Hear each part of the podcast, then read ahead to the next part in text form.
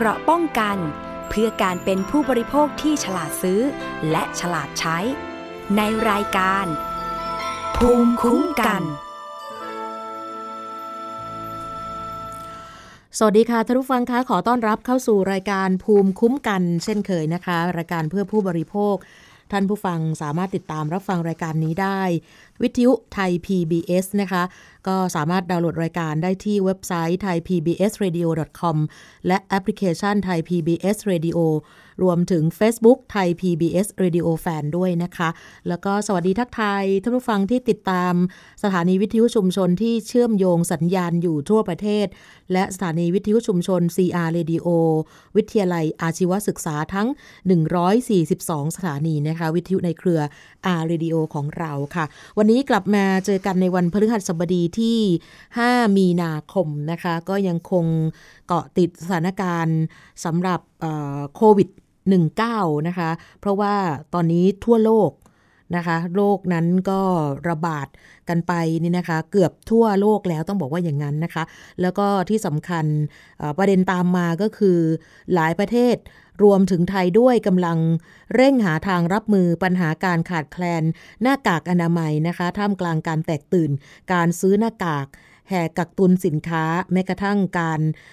มีการเข้าไป บุกขโมยหน้ากากอนามัยจากโรงพยาบาลแล้วนะคะ เพราะว่ามีการหวาดผวาการระบาดของโควิด -19 นะคะ ก็อย่างที่ทราบนะคะว่าโรคนี้เริ่มระบาดมาจากประเทศจีน แล้วก็ลุกลามไปถึงประเทศใหม่ ๆ แทบทุกวัน ในขณะที่บรรดาเจ้าหน้าที่ทางการแพทย์ โดยเฉพาะตอนนี้ 3 ประเทศที่น่าจะหนักอยู่ก็คือเกาหลีใต้ อิตาลี แล้วก็อิหร่าน ซึ่งเป็น 3 ประเทศที่มีผู้ติดเชื้อมากที่สุดนอกประเทศจีน ก็ต้องเจอกับผู้ป่วยที่มากเกินกว่าจะรับไหวนะคะ นับจนถึงเมื่อวานนี้นะคะ ทั่วโลกมียอดผู้ป่วยกว่า 93,000 คน แล้วก็เสียชีวิตไปแล้วกว่า 3,200 คน โดยเฉพาะในเกาหลีใต้มีผู้ป่วยกว่า 5,600 คนมากที่สุดรองจากจีน มีประชากรอย่างน้อย 500 คนนะคะเมื่อวานนี้ไปเข้าคิว ที่หน้าซูเปอร์มาร์เก็ตแห่งหนึ่งกลางกรุงโซเลยนะคะ เพื่อรอซื้อหน้ากากอนามัย ขณะที่ทางประธานาธิบดีมุนแจอินของเกาหลีใต้ก็ออกมาขอโทษประชาชนเกี่ยวกับปัญหาการขาดแคลนหน้ากากอนามัยนะคะ ปัจจุบันนี้ที่เกาหลีใต้เขามีการผลิตหน้ากากอนามัย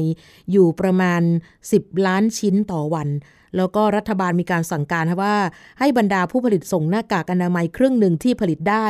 ให้กับสำนักงงานไปรษณีย์ร้านขายยา และสากลการเกษตรทั่วประเทศ เพื่อนำไปจำหน่ายในราคาถูก โดยจำกัดจำนวนซื้อไม่เกินคนละ 5 ชิ้นนะคะซึ่งรัฐบาลเกาหลีใต้บอกว่า ผู้เสียชีวิตจากโควิดนั้นที่เพิ่มขึ้นเนี่ยนะคะ ขณะที่ผู้ป่วยรายวันก็เพิ่มขึ้นมากกว่าในจีนแผ่นดินใหญ่ซะอีกค่ะ แล้วก็เป็นตัวเลขรายวันที่ถือว่าน่าเป็นห่วงสำหรับตอนนี้นะคะ คือจีนเนี่ยถือว่าน้อยลงทุกวันทุกวันแล้วนะคะ แล้วก็มีอีกประเทศหนึ่งนะคะ อยู่ใกล้บ้านเราอินโดนีเซีย เพิ่งจะพบผู้ป่วยเพียงสองคน ก็เจอกระแสแตกตื่นเรื่องหน้ากากอนามัยด้วยเหมือนกัน แล้วก็มีพ่อค้าบางคนเเรียกว่าฉกสวยโอกาส ลักลอบกักตุนหน้ากากอนามัย หวังที่จะเอาไปขายในราคาสูงเกินจริงนะคะ ปรากฏว่าที่อินโดนีเซียเนี่ยเขาก็ใช้มาตรการบุกยึดกลับมาได้ ในโกดังแห่งหนึ่งที่ชานกรุงจาการ์ตานะคะ ประมาณ 6 0แสนกว่าชิ้น โดยที่เจ้าของนั้นไม่ได้รับอนุญาตให้จำหน่ายสินค้า ก่อนการบุกตรวจค้นโกดังก็บอกว่าตำรวจไปยึดหน้ากากอนามัยได้หลายร้อยกล่องที่อพาร์ตเมนต์แห่งหนึ่งก่อน แล้วก็พอช่วงสุดสัปดาห์ที่ผ่านมาตำรวจก็บุกทลายโรงงานที่ไม่ได้มาตรฐานด้วยนะคะ ส่วนที่ประเทศอื่นๆนะคะจะพยายามไล่เรียงนะคะว่าทั่วโลกเขามีปัญหาอะไรนะคะเผื่อว่าท่านผู้ฟังจะได้ไม่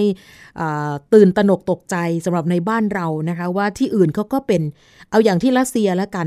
รัสเซียขณะนี้รัฐบาลถึงประกาศห้ามส่งออกอุปกรณ์ป้องกันทางการแพทย์แล้วนะคะ นั่นคือหน้ากาก เครื่องช่วยหายใจ ชุดป้องกันแบบมิดชิด พื่อรับประกันว่าประชาชนและผู้ป่วยของเขาจะสามารถเข้าถึงอุปกรณ์นี้ แต่มีมติของคอรมอบอกว่า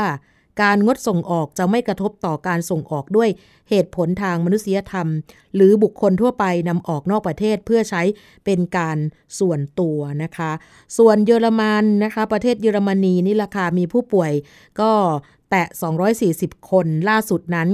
ทางรัฐบาลเยอรมันก็มีคำสั่งห้ามส่งออกอุปกรณ์ป้องกันทางการแพทย์เหมือนกัน ทั้งหน้ากากอนามัยและถุงมือ เพื่อให้บุคลากรด้าน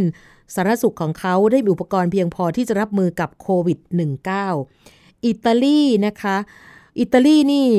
ผู้ป่วย2 2 5 0 0 กว่าคน ไม่มีการผลิตหน้ากากอนามัยในประเทศนะคะ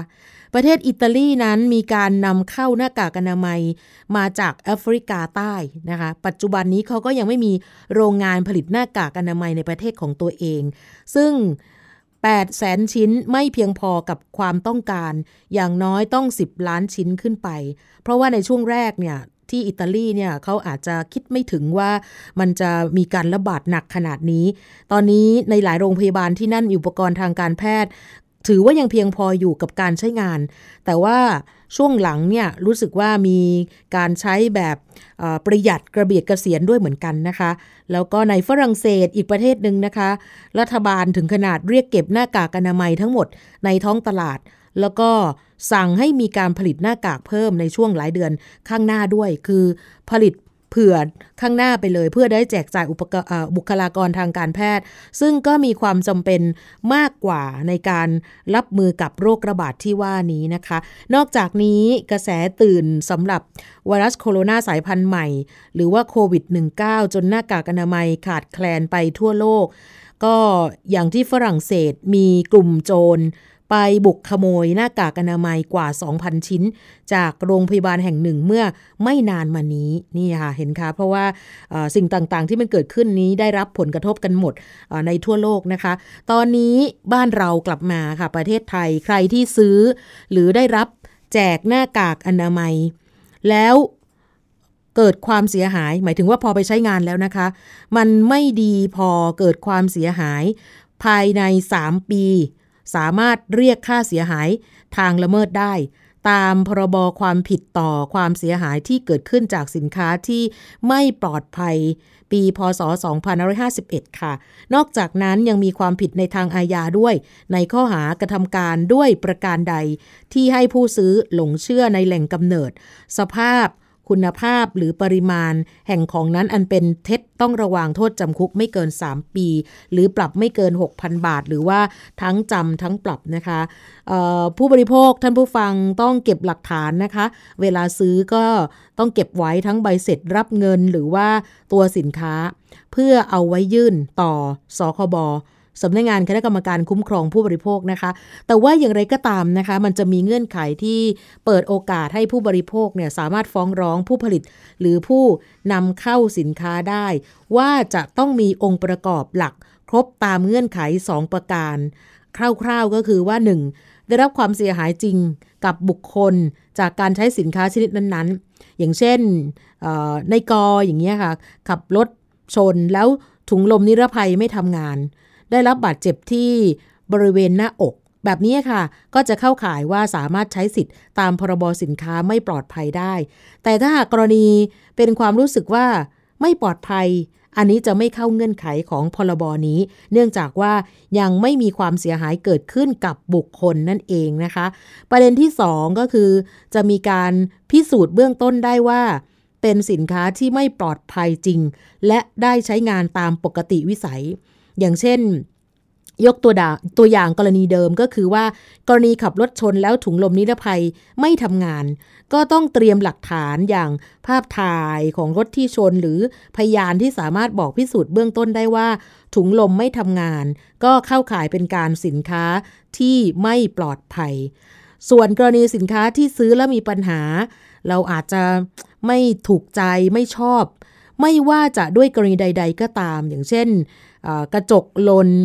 แอร์เหม็นหรือเบรกไม่อยู่อันนี้พูดถึงรถเนี่ยนะคะ คือผู้ขับขี่ยังไม่ได้รับบาดเจ็บหรือว่าเสียหายอะไร ก็จะไม่เข้าเงื่อนไขของพรบเหมือนกัน ก็คือต้องไปฟ้องร้องกันตามกฎหมายแพ่งและพาณิชย์เหมือนเดิม นั่นคือหลักเกณฑ์เงื่อนไขสำคัญของการใช้พรบสินค้าที่ไม่ปลอดภัย ถ้าไม่ครบองค์ประกอบก็จะ ไม่สามารถฟ้องร้องตามพรบฉบับนี้ได้ ทั้งนี้กว่าจะเข้าถึงส่วนของการฟ้องร้องดำเนินคดีจริง ๆ หลังจากผู้บริโภคเข้าไปร้องทุกข์ก็จะต้องผ่านด่านอีกสองด่านก่อนนะคะคือคณะกรรมการไกล่เกลี่ย ซึ่งถ้าเผื่อว่ามีการไกล่เกลี่ยไม่สำเร็จก็จะ ถูกส่งเรื่องต่อไปที่หน่วยงานพิสูจน์ ซึ่งเป็นหน่วยงานที่ตั้งขึ้นใหม่ตามพรบนี้ โดยหลักก็คือเพื่อเป็นความเป็นกลางในการพิสูจน์ เพื่อยืนยันว่าสินค้านั้นเนี่ยมีความไม่ปลอดภัยจริงนะคะ จริงๆ แล้วยังมีหลายกรณีนะคะ อย่างเช่นเมื่อวานนี้ทางเลขาธิการสมาคมองค์การพิทักษ์รัฐธรรมนูญไทย คุณศรีสุวรรณจันยาค่ะ บอกว่า กรณีที่อาจารย์ประจำภาควิชาเคมีจากคณะศิลปศาสตร์และวิทยาศาสตร์ มหาวิทยาลัยเกษตร คือรองศาสตราจารย์ ดร วีรชัยพุทธวงศ์ได้นำหน้ากากอนามัยที่มีสสของพรรคพลังประชารัฐเอาไปแจกประชาชน แล้วเอามาตรวจสอบคุณภาพพบว่า เป็นผ้า spunbond ที่เกิดจากเส้นใยสังเคราะห์ของโพลิเมอร์ ที่มีกลิ่นเหม็น พลาสติก แล้วก็ขนาดก็บางมากๆ เส้นใยสีฟ้าก็เป็นการย้อมสีเพื่อให้ดูรู้สึกดี แต่ทั้ง 3 ชั้นบางมาก แล้วก็เป็นพอลิเมอร์ชนิดเดียวกัน ที่สำคัญนั้นมีกลิ่นฉุน และแตกยุ่ยได้ง่าย ซึ่งก็ก่อให้เกิดฝุ่นละอองขนาดเล็กที่เรียกว่าไมโครพลาสติก ถ้ามีการสูบดมเข้าไปในร่างกาย ก็จะมีความเสี่ยงในการเกิดโรคมะเร็ง ถ้านำไปล้างน้ำแล้วก็ไหลลงไปในระบบนิเวศ อย่างเช่นแม่น้ำลำคลอง สัตว์น้ำสัตว์ทะเลก็จะได้รับไมโครพลาสติกพวกนี้ กลับเข้ามาสู่ระบบ และมนุษย์ก็จะไปกินสัตว์น้ำเหล่านี้ ก็จะนำกลับเข้ามาสู่ร่างกายได้เช่นกัน ในระยะยาวพลาสติกเหล่านี้ก็ย่อยสลายได้ยากมาก แล้วก็เป็นกลุ่มเสี่ยงที่มีผลกระทบต่อสิ่งแวดล้อมนะคะ ซึ่งเรื่องนี้หลายคนก็อ่านข่าวแล้วก็รู้สึกตกใจ เพราะว่าแจกไปเยอะพอสมควรแล้วเหมือนกัน แล้วก็ที่สำคัญก็คือว่าในส่วนของทางสสคนดังกล่าวนั้นเนี่ยซื้อ หน้ากากอนามัยแพงกว่าความเป็นจริงด้วยนะคะ รู้สึกว่าลดแรกนี่เกือบ 15 บาทต่อ 1 ชิ้นนะคะในส่วนของคุณศรีสุวรรณเองก็บอกว่าสสคนดังกล่าวต้องรีบเรียกคืนหน้ากากทั้ง 10,000 ชิ้นที่แจกไปแล้ว กลับมาทำลายให้หมด แล้วก็ต้องเร่งรีบกลับไปดำเนินการเอาผิดกับเจ้าของสินค้า หรือผู้ที่ขายมาให้โดยเร็ว เพราะถือว่านี่เป็นสินค้าที่ไม่ปลอดภัย เพราะว่า คนที่ได้รับแจกนำไปใช้แล้ว ถ้าเกิดความเสียหายภายใน 3 ปี ก็สามารถเรียกค่าเสียหายในทางละเมิดได้ ตามพรบความรับผิดต่อความเสียหายที่เกิดขึ้น จากสินค้าที่ไม่ปลอดภัย นอกจากนั้นยังมีความผิดในทางอาญาด้วยนะคะ ในข้อหากระทำการด้วยประการใด ให้ผู้ซื้อหลงเชื่อในแหล่งกำเนิด สภาพคุณภาพหรือปริมาณ แห่งของนั้นอันเป็นเท็จต้องระวังโทษจำคุกไม่เกิน 3 ปี หรือปรับไม่เกิน 6,000 บาท หรือว่าทั้งจำทั้งปรับ แต่ถ้าหากสสคนนี้ไม่ดำเนินการใด ๆ ก็อาจจะเข้าข่ายความผิดอีก ฐานการละเว้นการปฏิบัติหน้าที่ตามประมวลกฎหมายอาญามาตรา 157 และการฝ่าฝืนมาตรฐานทางจริยธรรมปี 2561 ได้ค่ะ ซึ่ง นายกรัฐมนตรีในฐานะที่เป็นผู้รักษาการตามพรบสินค้าที่ไม่ปลอดภัย ทางคุณศรีสุวรรณบอกว่า ต้องเรียกสสคนนี้มาภาคทันเลย หรือลงโทษนั่นแหละค่ะเพื่อ มิให้เป็นเยี่ยงอย่างในการทำงานเกินหน้าที่ จนอาจก่อให้เกิดความเดือดร้อนและเสียหายต่อประชาชนได้นะคะ ก็ยังไม่ทราบว่าประชาชนหรือว่าผู้บริโภคที่รับไปนี่นะคะหนึ่งหมื่นชิ้นที่แจกไปแล้วเนี่ยเอาไปใช้กันหมดหรือยังนะคะ แต่ว่าเดี๋ยวต้องรอดูก่อนนะคะว่ากรณีแบบนี้เนี่ยมันจะสามารถทำอะไรได้บ้างหรือเปล่านะคะ แล้วก็อีกเรื่องหนึ่งก็ยังคงอยู่ที่หน้ากากอนามัย กรณี ชาวบ้านในตำบลเนินพระอำเภออำเภอเมืองจังหวัดระยองค่ะ อันนี้ไปแจ้งความกับตำรวจเลยนะคะว่า ให้ดำเนินคดีกับผู้จำหน่ายสินค้าออนไลน์ ซึ่งใช้เพจ Facebook ประกาศจำหน่ายหน้ากากอนามัย แล้วให้ลูกค้าเนี่ยติดต่อสั่งซื้อผ่านแอปพลิเคชัน Line ซึ่งได้ติดต่อสั่งซื้อไปจำนวน 50 กล่อง ในราคากล่องละ 670 บาท โดยผู้จำหน่ายให้โอนเงินผ่านบัญชีธนาคารให้ทั้งสิ้น 33,750 บาทค่ะ ซึ่งเป็นราคาของหน้ากากอนามัยที่สั่งซื้อพร้อมกับค่าจัดส่ง แล้วก็มีกำหนดว่าจะส่งสินค้าให้ตั้งแต่วันที่ 1 มีนาคมที่ผ่านมา แต่ว่าเมื่อถึงกำหนดกลับไม่ได้รับหน้ากากอนามัย ตามจำนวนดังกล่าว และเมื่อสอบถามผู้จำหน่ายก็กลับบ่ายเบี่ยงและอ้างว่า ถูกโกงเงินไปหมดแล้ว ไม่มีหน้ากากอนามัยที่จะส่งให้เนี่ยค่ะตำรวจก็เลยมีการตรวจสอบแล้วก็ทราบชื่อพร้อมที่อยู่ของผู้จำหน่ายหน้ากากอนามัยคนนี้แล้ว อยู่ระหว่างการรวบรวมพยานหลักฐานก่อนที่จะมีการติดตามตัวมาดำเนินคดี คือนอกจากผู้เสียหายคนนี้แล้วนะคะ ยังมีอีกหลายคนค่ะที่ถูกหลอกให้โอนเงินเพื่อสั่งซื้อหน้ากากอนามัยในลักษณะเดียวกันนะคะ แล้วก็ที่สำคัญก็คือว่าหลายคนนั้นเนี่ยตกเป็นเหยื่อโดยที่ไม่ได้มีการตรวจสอบว่าอาชีพของผู้ขายในเพจ หรือว่า Facebook ที่ว่านั้นเนี่ยอาชีพจริง ๆเขาเนี่ยได้ขายสินค้าเหล่านี้จริงหรือเปล่า หรือว่าแค่เป็นการ อ้างนั่นเองนะคะ นี่ก็เดี๋ยวต้องรอติดตามนะคะว่าจะสามารถติดตามจับกลุ่มได้ไหมหรือว่าอย่างไร เพราะว่าขณะนี้เนี่ยเหมือนกับว่าหลายคนนั้นมีความตื่นกลัว แล้วก็อยากจะมีหน้ากากอนามัยนะคะอย่างน้อยเอาไว้ในครอบครองในบ้านหรือว่าอะไรก็ตามเนี่ยนะคะ แต่ว่าสิ่งที่หลายคนอาจจะไม่ได้ คำนึงถึงก็คือว่าจะได้สินค้าหรือเปล่าจะได้ของหรือไม่ อันนี้ก็เป็นสิ่งที่ต้องต้องติดตามความคืบหน้านะคะ แล้วก็ที่สำคัญก็คือว่า ณขณะนี้เนี่ยมีบางคนอาจจะยังไม่ทราบว่าสิ่งที่ตัวเองสั่งซื้อ หรือว่าซื้อมาใช้แล้วก็ตามเนี่ยมันมีคุณสมบัติที่สามารถใช้ได้จริงหรือเปล่า หรือว่าอาจจะไม่ได้มีคุณสมบัติอะไรเลย อย่างที่กรณีของทางคุณศิระเจนจาคะ สมาชิกสภาผู้แทนราษฎรกรุงเทพมหานครพักพลังประชารัฐนะคะ ล่าสุดนั้นเขาไปร้องทุกข์กับตำรวจสอนอทุ่งสองห้องแล้วนะคะ แล้วก็นำหน้ากากอนามัยสีฟ้าที่ไปแจกจ่ายให้กับประชาชน มอบให้เป็นหลักฐานทางคดีด้วยค่ะ อย่างที่เมื่อสักครู่ว่าคุณศรีสุวรรณจันยานั้นไปร้องว่า คุณศิระนี่แหละจำเป็นจะต้องเรียกคืนหน้ากากอนามัยที่แจกไปแล้วประมาณหมื่นชิ้น จากประชาชนกลับมาด้วย แล้วก็เบื้องต้นเนี่ยคุณศิระก็จะร้องทุกบริษัทผู้จำหน่าย เนื่องจากว่าขายเกินราคาด้วย ส่วนเรื่องคุณภาพนั้นก็จะมีการส่งตรวจอีกรอบหนึ่งหากผลออกมาตรงกันกับของทางนักวิชาการจากมเกษตร ที่ออกมาระบุว่าไม่มีคุณภาพ ที่จะสามารถป้องกันเชื้อโรคไวรัสได้ ก็จะต้องมีการแจ้งข้อหาหลอกลวงผู้บริโภคเพิ่มเติมได้เหมือนกัน แต่ถ้าผลตรวจสอบออกมา ได้อย่างเป็นที่นักวิชาการไม่ได้อย่างเป็นที่นักวิชาการกล่าวอ้าง ก็อาจจะต้องดำเนินคดีต่อนักวิชาการ เนื่องจากว่าเรื่องนี้เนี่ยได้รับความเสียหายด้วยนะคะ แล้วก็ รู้สึกเมื่อวานนี้ทางตำรวจสอนอทุ่งสองห้อง มีการลงบันทึกประจำวันเอาไว้ก่อนนะคะ จากนั้นก็จะมีการส่งหน้ากากอนามัยไปตรวจสอบคุณภาพ ก่อนจะเข้าสู่ขั้นตอนในการเรียกผู้เกี่ยวข้องมาให้ข้อมูลประกอบคดี รวมถึงนักวิชาการจากทางมหาวิทยาลัยเกษตรด้วยนะคะนี่คือเป็นเรื่องที่หลายคนอาจจะคิดว่าไม่ได้ ใกล้ตัวเองนะคะ แต่ว่าจริง ๆ แล้วเนี่ยในสิ่งที่เราเจอกันตอนนี้เนี่ยรู้สึกว่าเป็นเรื่องที่ค่อนข้างจะหนักอยู่พอสมควรนะคะ เพราะว่าหน้ากากอนามัยเนี่ยเราไม่เคยมีประวัติมาก่อนนะคะว่าขณะนี้เนี่ยมันขาดตลาดได้ขณะนี้ แล้วก็ที่สำคัญคืออมีการได้ จับกลุ่มนะคะถักจากทางเจ้าหน้าที่ตำรวจด้วยนะคะ ที่ไปจับกลุ่มคนที่ขายหน้ากากอนามัยเกินราคานะคะ เห็นบอกว่ามีการจับปรับกันไปแล้วหลายรายด้วยนะคะ ก็เลยทำให้ตอนนี้นะคะ หน่วยงานที่ต่างๆนั้นเนี่ยได้มีการออกมาผลิตหน้ากากอนามัยกัน โดยเฉพาะอย่างกรมราชทัณฑ์นะคะจะมีการผลิตหน้ากากอนามัย โดยเรือนจำและทันทสถานทั้งหมด 6 แห่งนะคะ ที่จะออกมาจำหน่ายให้กับประชาชนในราคาย่อมเยา อย่างเช่น ทันทสถานหญิงกลางค่ะ จะผลิตจากผ้าป่าน มัสลิน 2 ชั้น สีขาวซักได้นะคะ อันนี้จะมีการจำหน่ายในราคา 15 บาทต่อชิ้น เห็นบอกว่ากำลังการผลิตจะอยู่ที่ประมาณ 1,000 ชิ้นต่อวัน ก็สามารถสั่งซื้อทางเฟซบุ๊กนะคะ ชื่อ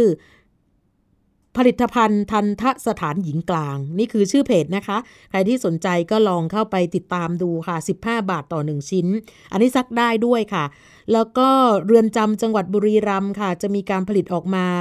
จากผ้ายืดคละสี ซักได้เหมือนกัน ราคา 10 บาทต่อชิ้นกำลังการผลิตจะอยู่ที่ราคา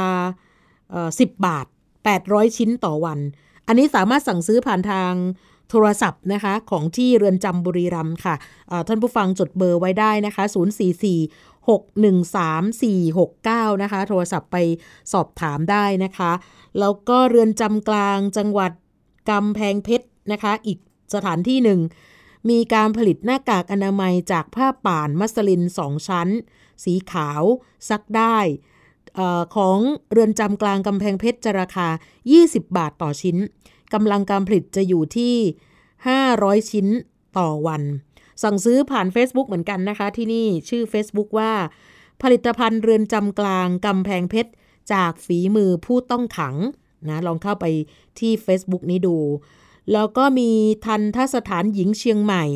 ผลิตหน้ากากอนามัยจากผ้าป่านมัสลินสองชั้นคละสี ซักได้ 15 บาทต่อชิ้นนะคะ แล้วก็มีผลิตจากผ้าโทเร 2 ชั้นคะสีซักได้ ผ้าโทเรก็จะถูกหน่อย 10 บาทต่อชิ้นกำลังการผลิตอยู่ที่ 1,000 ชิ้นต่อวัน อันนี้สามารถสั่งซื้อผ่าน Facebook ชื่อว่า Ladies Hand นะคะ Lady Hands ค่ะ หรือหมายเลขโทรศัพท์ 0899562591 ที่นี่สถานทัสถานหญิงเชียงใหม่นะคะ ส่วนเรือนจำจังหวัดพระนครศรีอยุธยา มีการผลิตออกมา 500 ชิ้นต่อวัน จากผ้ายืดคลาสีสองชั้นซักได้ค่ะ 10 บาทต่อชิ้นเช่นกันนะคะ สั่งซื้อผ่าน Facebook เรือนจำจังหวัดพระนครศรีอยุธยานะคะ ตอนนี้สำหรับกรมราชทัณฑ์เขาบอกว่าเพื่อเป็นการป้องกันการแพร่ระบาดของเชื้อโควิด -19 ทั้งภายในและภายนอกเรือนจำนี่นะคะ ทางกรมราชทัณฑ์ก็เลยร่วมผลิตหน้ากากอนามัย ฝีมือผู้ต้องขัง ซึ่งมีคุณภาพแล้วก็ถือว่าได้มาตรฐานนะคะออกมาจำหน่ายให้กับประชาชนไปก่อนเพื่อบรรเทา แล้วก็เป็นการสร้างงานสร้างอาชีพให้กับผู้ต้องขังนะคะ เพื่อเป็นทุนในการดำเนินชีวิตภายหลังการที่ พ้นโทษไปแล้วนะคะ ถือว่าเป็นสิ่งที่ได้มีการช่วยเหลือกันสำหรับตอนนี้นะคะ ก็เป็นความน่ารักของแต่ละหน่วยงานนะคะ แล้วก็ล่าสุดเห็นบอกว่ามีทางอสมด้วยนะคะ ที่มีการช่วยการผลิตนะคะสำหรับของอสมเข้าใจว่าน่าจะเป็นการใช้ภายในของทางองค์กรเอง เพราะว่าอสมทั่วประเทศก็จำเป็นต้องใช้ แล้วก็มีไว้สำหรับแจกผู้ป่วยประจำหมู่บ้านที่ตัวเองรับผิดชอบนะคะสำหรับเรื่องของหน้ากากอนามัยก็เข้าใจว่าในระยะวันสองวันนี้ก็อาจจะ ต้องรอนิดหน่อยนะคะ แต่ว่าเข้าใจว่าภายในสัปดาห์นี้แหละค่ะน่าจะเพียงพอต่อความต้องการ รวมถึงโรงพยาบาลต่างๆ ด้วยนะคะ ที่ขณะนี้มีการประกาศตามหาหน้ากากอนามัยกันค่อนข้างเยอะ เพราะว่าบุคลากรทางการแพทย์นั้นเนี่ยจำเป็นต้องใช้มาก ๆ นะคะสำหรับในส่วนของหน้ากากอนามัยก็ขอให้ผ่านพ้นไปด้วยดีนะคะ อีกเรื่องหนึ่งที่เกี่ยวเนื่องกับทางโควิด -19 เหมือนกันนะคะ ในส่วนของ การเดินทางของบรรดาผู้โดยสารนะคะที่มีการจองตั๋วเอาไว้ แล้วก็ล่าสุดนั้นนี่เลยค่ะสำหรับกรณีที่มีการหารือกันโดยทางสคบนะคะท่านเลขาธิการคณะกรรมการคุ้มครองผู้บริโภคพลตบตรีประสิทธิ์เฉลิมวุฒิศักดิ์ได้เปิดเผยหลังจากหารือกับตัวแทนสายการบิน 13 สายการบิน ร่วมกับหน่วยงานภาครัฐ ที่เกี่ยวข้องกับการท่องเที่ยว เรื่องการคืนเงินให้กับผู้บริโภคที่ต้องการยกเลิกการเดินทางจากการระบาดของโควิด -19 โดยได้มีข้อสรุปนะคะว่า สายการบินพร้อมจะคืนเงินให้กับผู้บริโภค ให้เป็นไปตามหลักเกณฑ์ของกรมการท่องเที่ยว ก็จะแยกเป็นกรณีของการจองและเดินทาง ภายในวันที่ 11 กุมภาพันธ์ที่ผ่านมาค่ะ กลุ่มนี้จะคืนเงินให้เต็มจำนวน ส่วนกลุ่มที่จองและเดินทางหลัง 21 กุมภาพันธ์ จะให้เลื่อนการเดินทางออกไป เป็นไม่เกินวันที่ 15 ธันวาคมนี้ ประกอบไปด้วย การบินไทย ไทยสมายล์ ไชน่าเซาเทิร์นบางกอกแอร์เวย์สนะคะ ขณะที่กลุ่มสายการบิน นกแอร์ ไทยแอร์เอเชีย ไทยไลออนแอร์ เวียดเจ็ตยืนยันว่า หากผู้บริโภคจองและเดินทางภายในวันที่ 31 มีนาคมนี้ และมีจุดมุ่งหมายปลายทางไปกลุ่มประเทศเสี่ยง ตามที่กระทรวงสาธารณสุขประกาศก็จะมีการคืนเงินให้เต็มจำนวน แต่ถ้าหากจองและเดินทางหลังจากวันที่ 31 มีนาคมนี้ สามารถเปลี่ยนแปลงช่วงเวลาการเดินทางได้ ถึงวันที่ 15 ธันวาคมนะคะ ถือว่าเป็นการผ่อนปรนเพิ่มขึ้นจากเดิมที่ให้มีการเลื่อนตั๋วได้เพียงแค่ถึงเดือนพฤษภาคมนี้เท่านั้น แต่ว่าทางสคบเนี่ยก็ขอให้เป็นเดือน ธันวาคม แล้วก็ทางสายการบินก็ยอมตกลง เพราะว่านี่เป็นกรณีพิเศษของเหตุการณ์ที่เกิดขึ้นจริง ๆ นะคะ การแพร่ระบาดของไวรัสโควิด -19 แน่นอนทำให้สายการบินต่างๆ นั้น มีการลดเที่ยวบินลง โดยเฉพาะสายการบินไทยล่าสุดทางกรรมการผู้อำนวยการใหญ่ ของบริษัทการบินไทยจำกัดมหาชนนะคะ คุณสุเมธดำรงชัยธรรมบอกว่าการบินไทยต้องลดเที่ยวบินลงในภาพรวมทั้งหมดเมื่อเดือนกุมภาพันธ์ที่ผ่านมาแล้ว โดยทำการบินลดลง 10-12%ของเส้นทางบินรวม แล้วก็ระหว่างเดือนมีนาคมถึงพฤษภาคมนี้ก็จะมีการลดลงอีก 20%นะคะ ส่วนเส้นทางการบินเอเชียลดลง 30-40%ค่ะ เที่ยวบินในเส้นทางยุโรป 5%การลดเที่ยวบินก็เท่ากับว่ารายได้ของการบินไทยลดลง ถึงแม้ว่าผลกระทบที่เกิดขึ้น ครั้งนี้การบินไทยก็จะไม่หยุดบินนะคะ แม้ว่าสายการบินอื่นจะหยุดทำการบินแล้วก็ตาม แต่ว่าถ้าหากว่าต้องหยุดบินในเส้นทางบินนั้นๆ ก็หมายถึงว่าเส้นทางบินดังกล่าว ไม่มีผู้โดยสารเดินทางนั่นเอง การพิจารณาว่าจะหยุดบินหรือไม่ ก็จะต้องคำนึงถึงผู้โดยสารและมั่นใจว่าปัญหานี้จะคลี่คลายได้ ภายในไตรมาสที่ 3 ของ ปีนี้นะคะ แต่ว่าจริง ๆ แล้วเขาบอกว่ามันยังมีผลด้านบวกให้กับการบินไทยนะคะโควิด -19 เนี่ย คือก่อนหน้านี้การบินไทยนำที่นั่งเขาเรียกว่าที่นั่งรองเล็กมาขาย ปรากฏว่า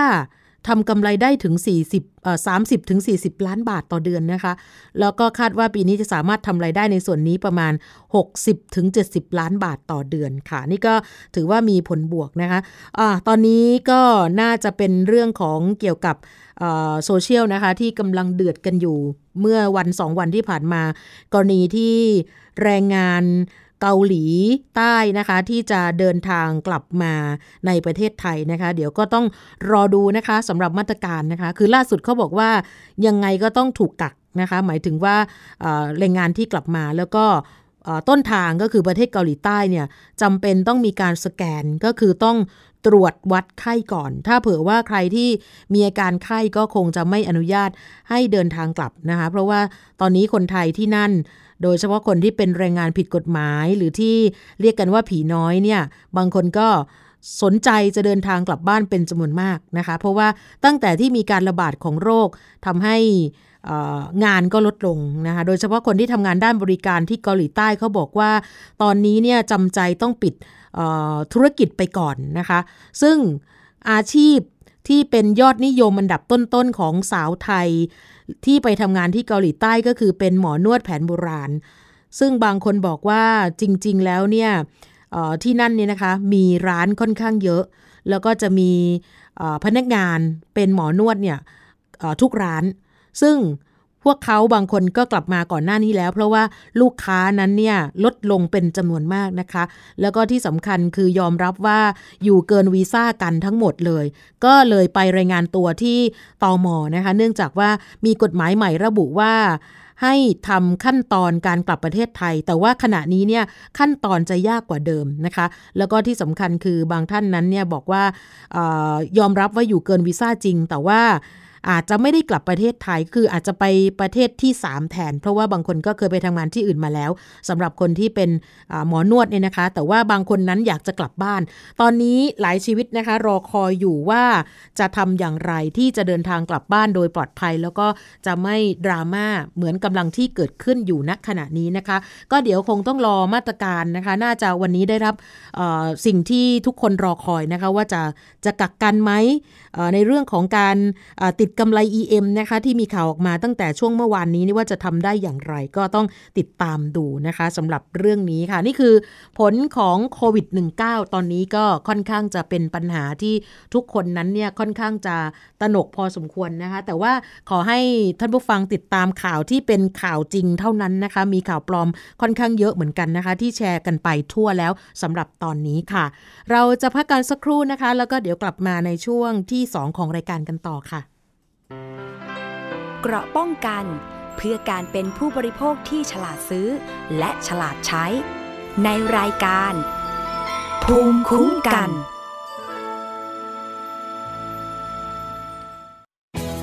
ไทย PBS ดิจิทัล Radio Infotainment for All สถานีวิทยุดิจิทัล จากไทย PBS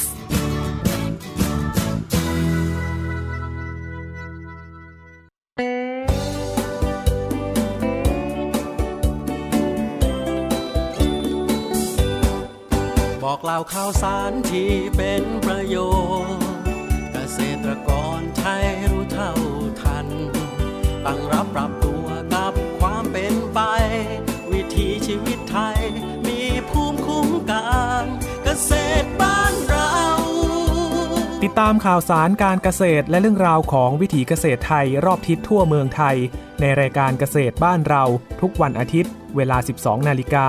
ทางไทย PBS d i g i ดิจิ Radio ฝีมือเกษตรบ้านเรา นี่คือเกษตรบ้านเรา แชร์ให้รู้ทุกเรื่อง เตือนให้รู้ก่อนตกเป็นเหยื่อกับภัยในสังคมที่ต้องผจญในรายการ ผจญภัย ทุกวันอาทิตย์ 12 นาฬิกา 30 นาที ทางไทย PBS d i g i ดิจิ Radio ฟังสดหรือย้อนหลังที่แอปพลิเคชันไทย PBS Radio และ w w w thaipbsradio.com คุณเชื่อหรือไม่ ครีมหน้าใสขาวเร่งกระปุกเดียวเอาอยู่ 3 วันเห็นผล กาแฟลดความอ้วนเร่งด่วน 7 วันลดลง 10 กิโล ผลิตภัณฑ์เสริมอาหารผิวขาววิ่งเปล่งประกายออร่าภายในหนึ่งสัปดาห์ ถ้าคุณเชื่อ คุณกำลังตกเป็นเหยื่อโฆษณาโอ้อวดเกินจริง อยากสวยอย่าเสี่ยงอย่าหลงเชื่อคำโฆษณา ผลิตภัณฑ์สุขภาพโอ้อวดเกินจริง อยากสวยแบบไม่เสี่ยง ค้นหาความจริงที่ถูกต้องได้ที่ www.oyo.com หรือ Oyo Smart Application ด้วยความปรารถนาดีจากสำนักงานคณะกรรมการอาหารและยากระทรวงสาธารณสุข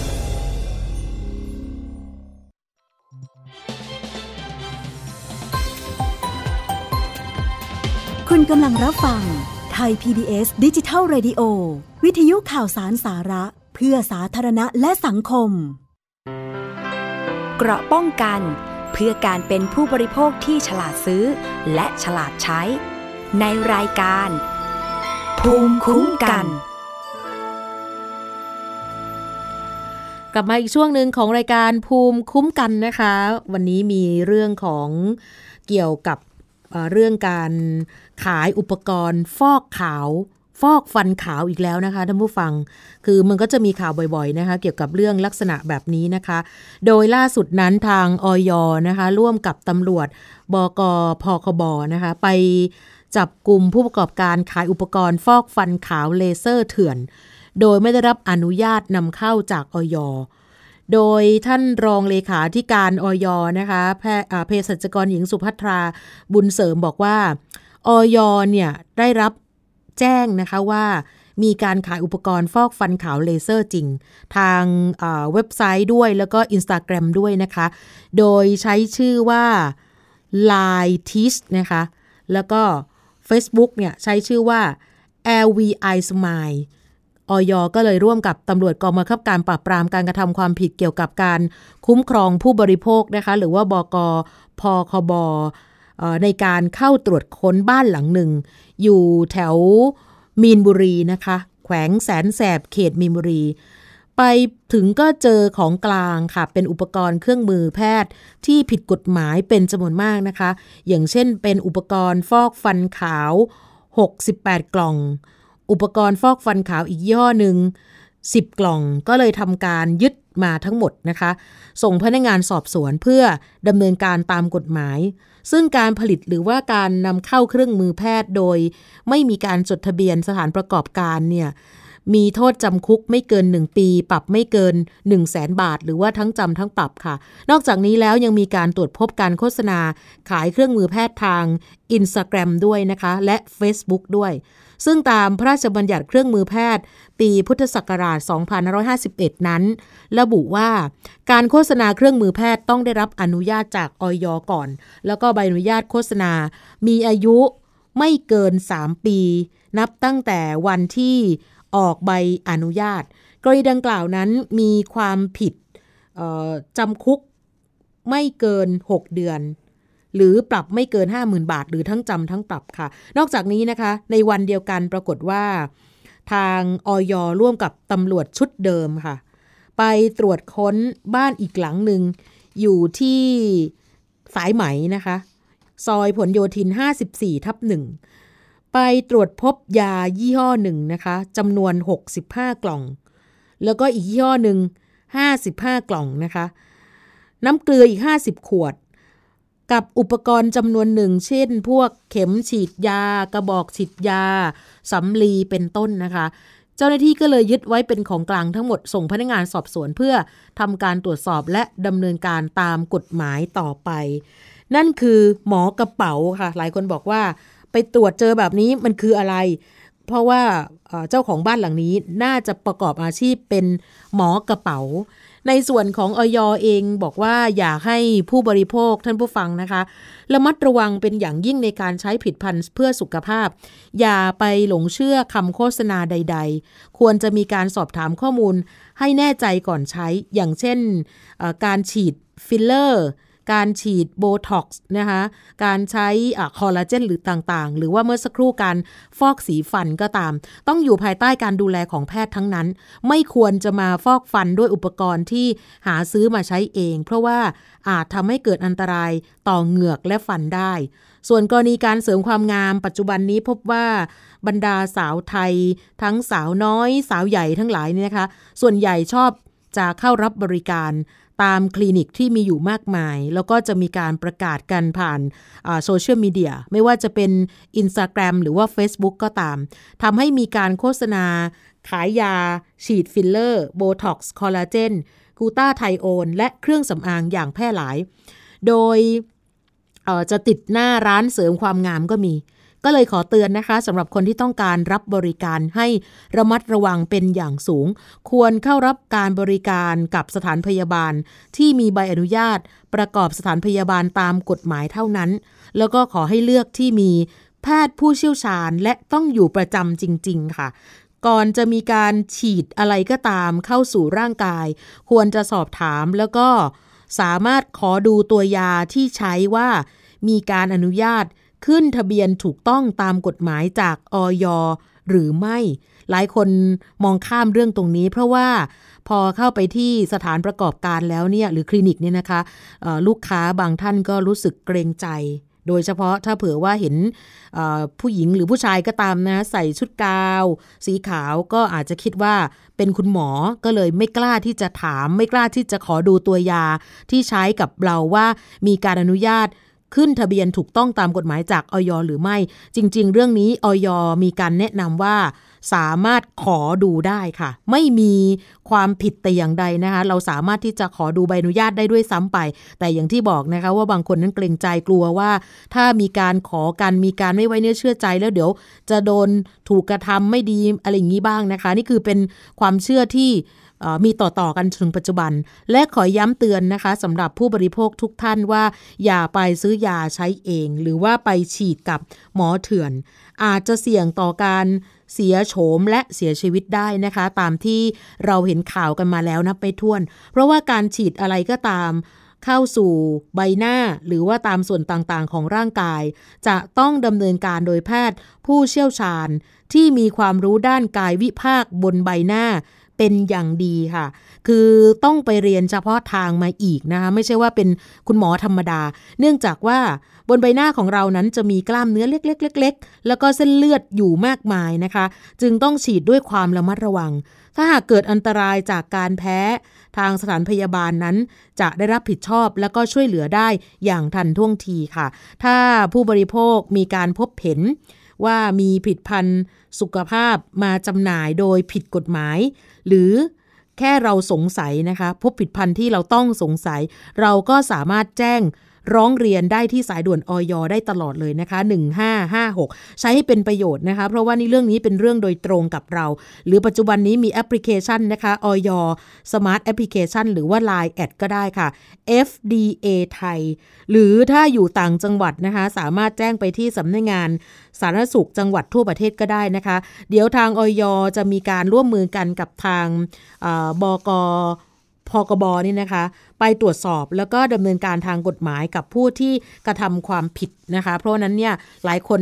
อาจจะมีการเกรงใจเพื่อเข้าถึงสถานประกอบการ แล้วก็ไม่กล้าที่จะมีการแจ้งความหรือว่าไม่กล้าที่จะขอดูใบอนุญาตนะคะ แล้วก็ทำให้เกิดความเสียหายกันมามากต่อมากแล้วนะคะ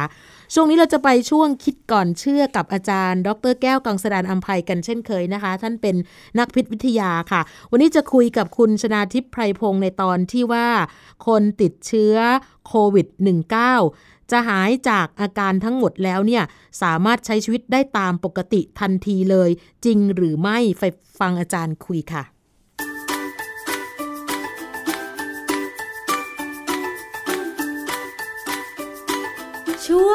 คิดก่อนเชื่อ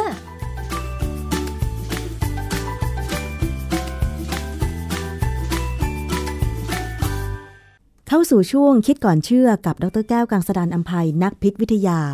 และดิฉันชนาทิพไพรพงศ์นะคะ อาจารย์แก้วก็จะนำงานวิจัยมาอ่านให้ฟังและอธิบายให้เข้าใจได้ง่าย ๆ ค่ะ วันนี้เรามาดูกันที่เรื่องของสถานการณ์ การระบาดของเชื้อไวรัสโคโรนาสายพันธุ์ใหม่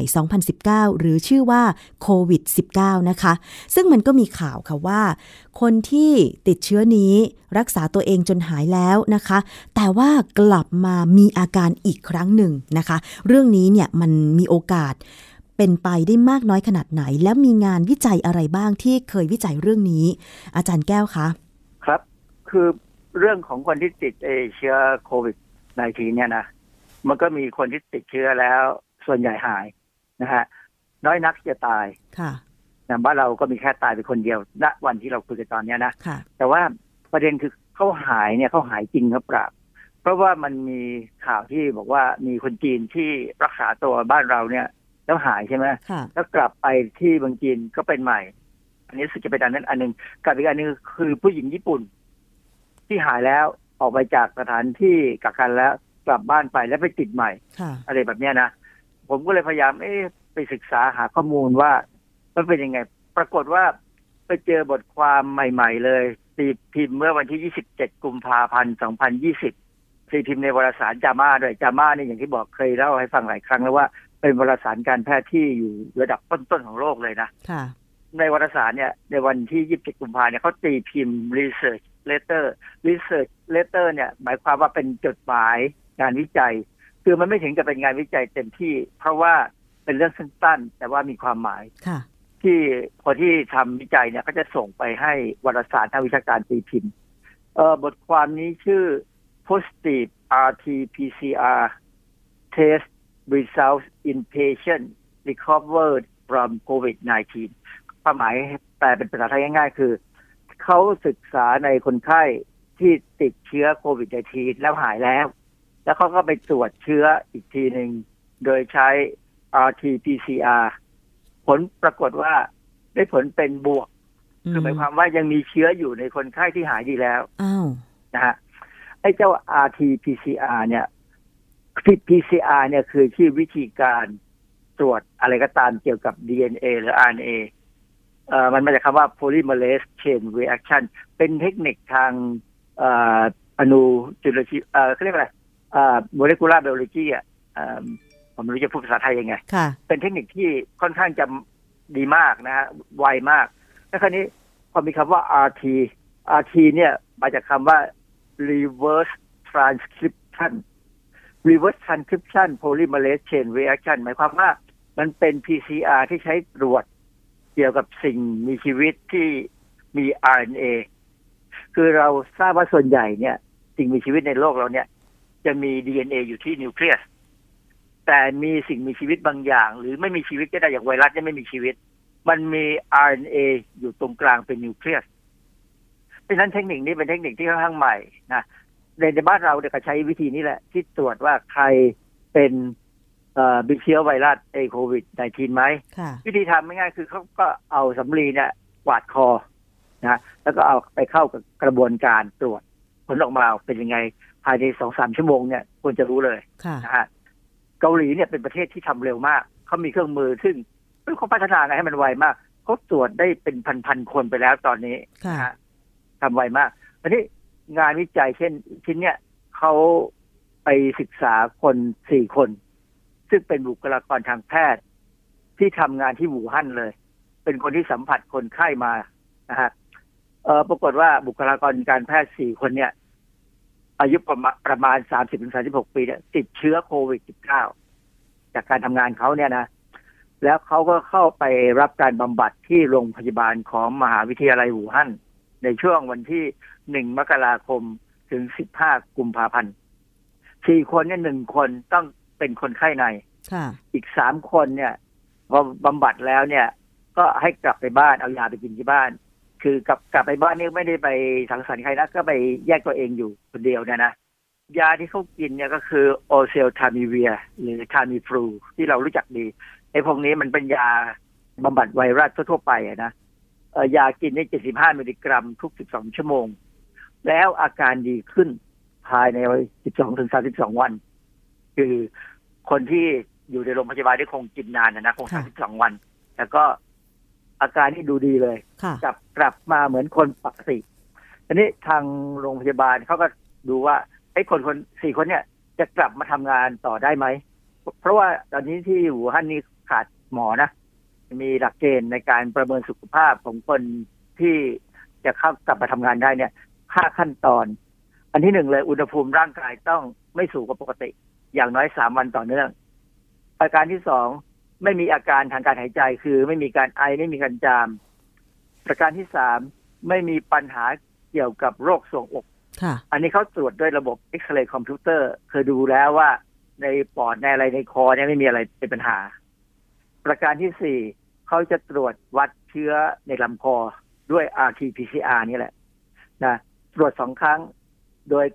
เว้นกันครั้งที่หนึ่ง เว้นวันหนึ่งและอีกครั้งหนึ่ง แล้วก็ดูที่ว่าผลเป็นลบไหม ปรากฏว่าสี่คนที่เป็นบุคลากรทางการแพทย์เนี่ย เมื่อกลับไปบ้านแล้วเนี่ย ก็แยกตัวไปจากคนอื่นห้าวันค่ะ แล้วก็ได้รับการตรวจเชื้อใหม่นะด้วย RT-PCR เนี่ย ตรวจสามครั้งในห้าวันเนี่ยตรวจสามครั้งสามครั้งก็อาจจะเป็นวันเว้นวันอะไรเงี้ยนะสามครั้ง ผลปรากฏว่ามีผลบวกทุกคนเลย อืมดูหายแล้ว กลับไปกลับไปอยู่บ้านไปตามวิธีการหลาย ๆ วันเนี่ยนะก็แยกตัวละห้าวัน ซึ่งมันมันก็อยู่ในระยะที่ควรจะปกติ ไม่ควรจะมีปัญหา ผลมันบวก แต่ว่าเมื่อไปดูผลของเอ็กซเรย์คอมพิวเตอร์ซึ่งเขาตรวจหน้าอกเนี่ยนะตรวจว่าเป็นโรคสุกอกกระเปล่าเนี่ย ซึ่งก็ไม่มีปัญหาดูไม่ต่างจากก่อนออกจากโรงพยาบาล คือพูดง่ายๆว่า มีเชื้ออยู่ในในตัวคนที่หายดี และไม่มีอาการอะไรเลยค่ะแต่มีเชื้ออยู่ อันนี้เขาก็ถามคนไข้ว่าทั้งสี่คนเนี่ยว่า ตอนกลับบ้านเนี่ยไปสัมผัสกับใครหรือเปล่าเขาบอกว่าเปล่า และอีกอย่างหนึ่งคนในครอบครัวของคนไข้แต่ละคนเนี่ย ก็ไม่มีใครติดเชื้อเลยค่ะแสดงว่าคนไข้เขาเขาซื่อสัตย์ไงเขาก็ไม่ได้ไปแพร่เชื้อ เพราะฉะนั้น อันเนี้ยมันเป็นข่าวที่ออกมาตามหลังที่ว่าหญิงหญิงชาวญี่ปุ่นคนหนึ่งที่หายดีแล้ว กลับมาเป็นโรคใหม่ ซึ่งตอนนั้นในข่าวเนี่ยเขาบอกว่าไม่ทราบว่าไปติดเชื้อซ้ำหรือว่าเชื้อเก่าในร่างกายยังไม่หมด แต่หลบอยู่ในตัวคนไข้ค่ะ ถามว่าไวรัสเนี่ย มันหลบอยู่ในตัวคนไข้ได้ไหมอือฮึมีตัวอย่างไหมมีตัวอย่าง อย่างเวลาเราเป็นอิสุกอิสัยเนี่ยนะไอเชื้อไวรัสที่ทำให้เกิดอิสุกอิสัยเนี่ย สามารถอยู่ค้างในตัวเราได้สามสี่สิบปีโอ้แล้วมาออกอาการใหม่เป็นงูสวัสดค่ะ มันเชื้อเดียวกันเหรอคะผมก็เหมือนกัน ผมก็เป็นอิสุกอิสัยเมื่อเด็กๆนะใช่ยังไม่ถึงสิบปวบแล้วพอผมห้าสิบเนี่ยผมก็กลับกลับมาเป็นงูสวัสดอาจารย์เหมือนดิฉันเลย ดิฉันเป็นอีสุกอีใสตอนอายุประมาณสักสิบสามแต่ว่ามาเป็นงูสวัสด์ตอนอายุประมาณสักสิบเก้ายี่สิบอาจารย์ คือจริงๆเนี่ยเวลาเราเป็นไวรัสอิสุกอิสัยเราเป็นอิสุกอิสัยเนี่ยนะเราจะมีภูมิต้านทานต่อไวรัสตัวนั้นอยู่นาน แต่มันอาจจะไม่นานพอที่จะรอจนไอ้ไวรัสมันหายไปหมดค่ะมันอาจจะค้างอยู่ไม่กี่ตัวเนี่ย แต่พอเมื่อไหร่ก็ตามที่ภูมิต้านทานเราอาจจะลดลงในช่วงหนึ่งเนี่ย มันกลับมาใหม่ได้อ๋อนะฮะแล้วมีอะมีอีกอันนี้อีโบลาอีโบลานี่ค้างอยู่ในตัวคนไข้นานหลายเดือนเลย ค่ะ อะไรอย่างเงี้ย เพราะฉะนั้นไอ้เจ้าโคโรนาไวรัสไอ้โควิด -19 เนี่ย มันดูเหมือนว่ามันจะยังค้างอยู่ในตัวคนได้คำถามคือ ถ้ามีคนไข้ที่เป็นติดเชื้อแล้ว หายดีแล้วดูยังไงยังไงก็มีลักษณะของคนไข้แล้วกลับไปบ้าน ถามว่าคนคนนั้นควรจะต้อง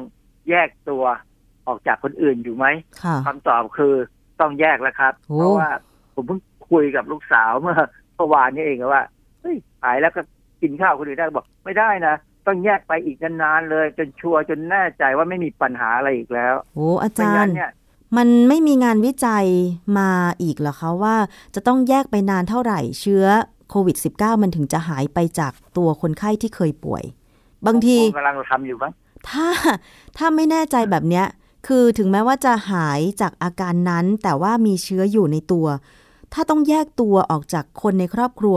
ไม่ต้องแยกบ้านกันเลยเหรอคะอาจารย์ มันจะมีโอกาสบ้าง แล้วมันจะมีโอกาสที่จะแพร่เชื้อให้คนอื่นไหมคะ คืออย่างนี้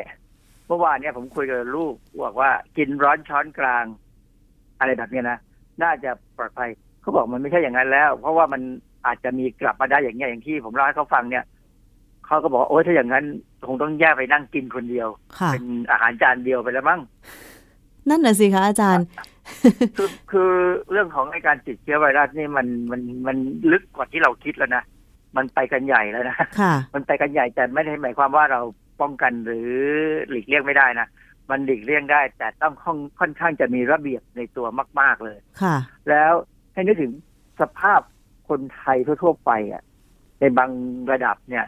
ที่เขาไม่เคยมีระเบียบ เอาแค่ง่ายๆขี่จักรยานบนทางเท้า ขี่จักรยานสวนทางเนี่ยใช่เขาเป็นคนยังไงเขาเป็นคนไม่มีระเบียบ เพราะฉะนั้นไอ้เรื่องของการติดเชื้อเนี่ยเขาจะมีระเบียบเลยที่จะพยายามสกัดกั้นตัวเองไม่ให้ทำในสิ่งที่ไม่ควรจะทำค่ะ เช่น ติดเชื้อมาแล้ว หายมาแล้วแต่ยังอ่อนแออยู่ ก็ไปกินเหล้าอย่างเงี้ยค่ะมันเป็นไปได้ยากมากเลยที่คนพวกนี้จะมีระเบียบ เพราะฉะนั้นเราต้องมีระเบียบกับตัวเราเอง แล้วก็ระวังคนที่ไม่มีระเบียบ ไม่จำเป็นจริงอย่าไปสังสรรค์อย่าเข้าไปใกล้นัก ไม่ใช่รังเกียจแต่กลัว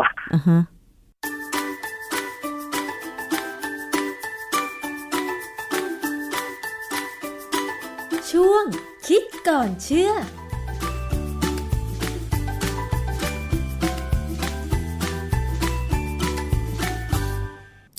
ช่วงคิดก่อนเชื่อกับอาจารย์ ดรแก้วกังสดานอัมภัยนะคะ สรุปคร่าวๆว่า คนที่ติดเชื้อโควิด -19 แล้ว มีสิทธิ์ที่จะกลับมาติดเชื้อได้อีกนะคะ อันนี้ก็พึงระมัดระวัง แล้วก็ล่าสุดของล่าสุดเลยก่อนจะจากลากันวันนี้นะคะ ทาง WHO องค์การอนามัยโลกนะคะ มีการเตือนออกมาแล้วนะคะว่า